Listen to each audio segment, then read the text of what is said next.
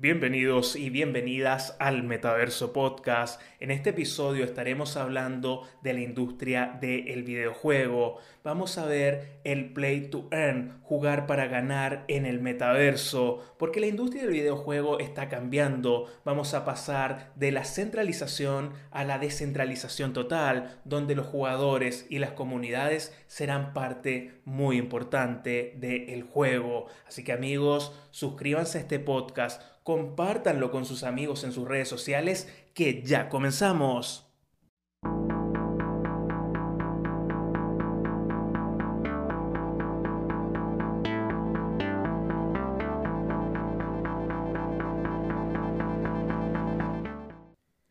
Estamos con información muy importante en este podcast. Si quieren apoyarlo, pueden hacerlo a través de Patreon y yo les dejo el link acá en la descripción de este capítulo. Así que amigos, dicho eso, vamos a hablar que la industria del videojuego, desde que se creó, ha sido centralizada. ¿Qué quiere decir esto? Yo les cuento mi propia experiencia. Yo soy jugador de videojuegos desde los años 90 prácticamente desde que nací, primero con una Nintendo, después con una Play y después fui cambiando obviamente las consolas, pero me decanto siempre más por lo que es el PC, lo que es la computadora. ¿Por qué? Porque me permite mayor libertad en ciertos ámbitos. Bueno, yo creo que a ustedes también les pasa. Vamos a hablar desde que uno tiene razón en los videojuegos, desde que se hace consciente en los videojuegos, siempre juega por diversión, pero también para ganar, para ganar, para pasar misiones, para hacer goles, etcétera, etcétera. Por ejemplo, en el Mario uno va juntando las moneditas, pero ¿qué pasa con esas moneditas? Bueno, puede cambiarlo por una vida, puede ir avanzando así en el juego. Pero esto después no se puede intercambiar en otro juego, no se puede intercambiar por dinero físico, no se puede intercambiar. Entonces aquí no hay interoperabilidad. Son plataformas centralizadas y cuando hablamos de plataformas centralizadas, hablamos de Steam, hablamos de Origin, hablamos de también de la plataforma de PlayStation, etcétera, etcétera. Lo que han hecho las plataformas es de alguna manera fidelizar de esta manera, pero también han dejado cautivas a las comunidades y a los jugadores a sus propias plataformas, a sus propias reglas. Y con esto también tenemos que hablar sobre los desarrolladores de los videojuegos, que muchas veces no tienen un retorno adecuado al desarrollo y se lleva más dinero la plataforma que el propio desarrollador, sobre todo cuando es independiente. Esto es muy importante porque con una nueva web 3.0, con una nueva filosofía de los juegos descentralizada, va a pasar que las comunidades de jugadores, que el jugador, que los desarrolladores, todos se vean beneficiados y esto realmente va a cambiar la industria para siempre. Y vaya que está creciendo la industria de los videojuegos que a finales del 2019 Ojo con esto, el mercado mundial de los videojuegos tenía un valor de 152 millones de dólares. Y esto es un crecimiento muy importante y se da también por la introducción de lo que es la web 3.0. Y es un ritmo que no se pierde, o sea, es un ritmo constante en el que los juegos de la web 3.0 están creciendo muchísimo y la adopción, pero es ya una adopción masiva, o sea, una adopción bien importante para esta industria. Y se está ganando mucho dinero, se está ganando pero muchísimo dinero, lo que obviamente atrae a más desarrolladores al espacio, a este espacio, a esta economía. Así que amigos, importante eso, para dejarlo ahí grabado en nuestras mentes.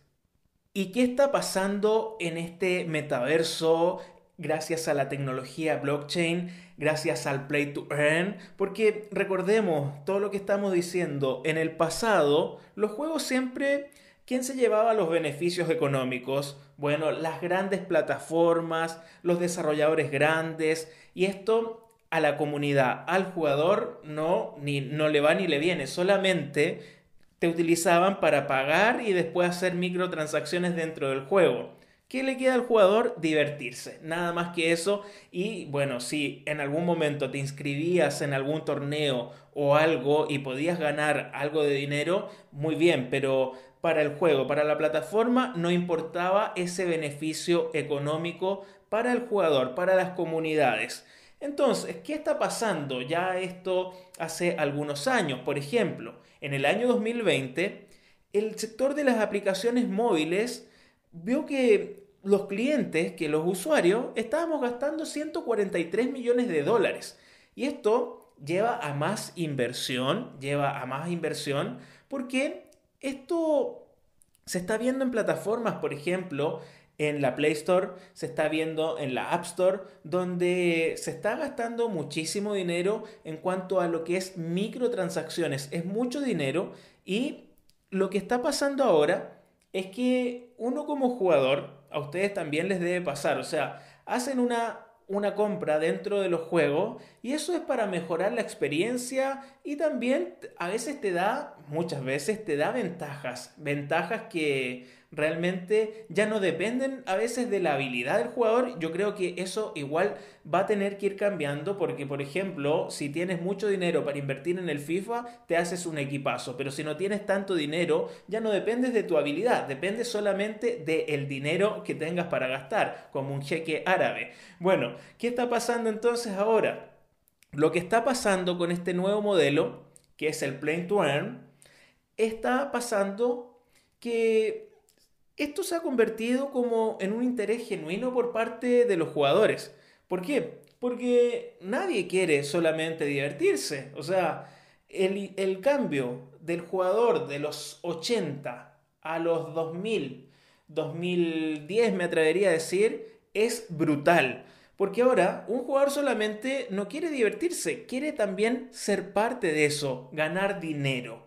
Y en el metaverso se puede hacer. Tenemos muchísimos juegos, por ejemplo, casos reconocidos como Axie Infinity. También tenemos, a ver, déjenme ver si, me acuerdo de algún otro durante el podcast y se los comento también. Pero Axie Infinity realmente es un caso paradigmático.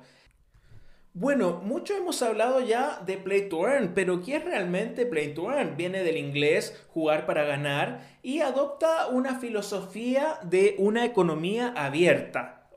Esta economía abierta, que también es necesaria para un metaverso que funcione a plenitud, que recompense de alguna manera financiera a cada usuario que le añade valor al juego. O sea, el, usuario le añade un valor, le añade un plus, que es el, el, tema de estar ahí, de estar ahí, de poder jugar, de pasar tiempo en este ecosistema, de utilizar las plataformas, de interactuar, de socializar. Realmente eso es lo que se está recompensando. Y bueno, antes los juegos, como decíamos al principio de este podcast, te dejaban cautivo y solamente te tenías que conformar con ganar, con hacer un gol, con, con esa competencia, pero esa competencia que no te retribuía económicamente. ¿Y qué pasa con los juegos Play to Earn? Estos juegos te divierten, pero además puedes ganar. Son oportunidades que tienes como de invertir también tu tiempo y tu dinero. Esto es muy importante. Y en el último tiempo, ya hablando en este tema de inversiones, se ha gastado pero muchísimo dinero. Hay capitales de riesgo que están invirtiendo en juegos que son play to earn. Son millones de dólares que están invirtiendo empresas de capital de riesgo en esto, amigos. Son muchas empresas ya que están basadas en la blockchain y han visto cómo esas inversiones le dan un retorno pero realmente positivo. Y bueno, hablábamos de Axie Infinity, que ha ganado muchísima popularidad y tiene un sistema económico dentro del juego, una economía muy, pero abierta, donde, por ejemplo, uno puede comprar activos, uno puede intercambiarlos y también hay, hay muchas, por ejemplo, becas Axie Infinity, donde una persona invierte primero y después beca a jugadores que le retribuyan, que estén jugando y que tomen un compromiso con esa inversión. Esto es muy importante.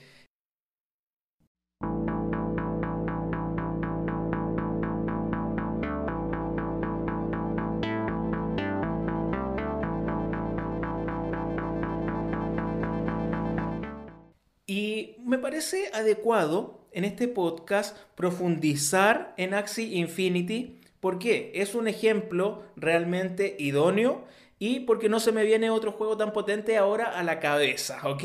Eso es la verdad. Vamos a hablar entonces de Axie Infinity. Es un juego que está en la blockchain y está inspirado en Pokémon, si no lo conocían, y fue desarrollado por un desarrollador vietnamita llamado Sky Mavis. Y bueno, lo importante acá es que tiene más de un millón de usuarios diarios activos, ¿ok?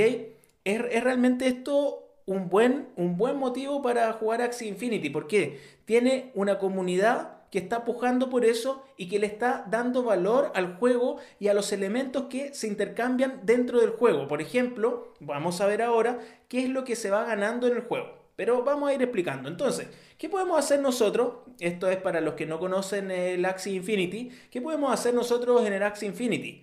Vamos a poder criar los Axi, que son como estos que están inspirados en Pokémon. Vamos a poder criar, comprar y entrenar a los Axi, ¿ok?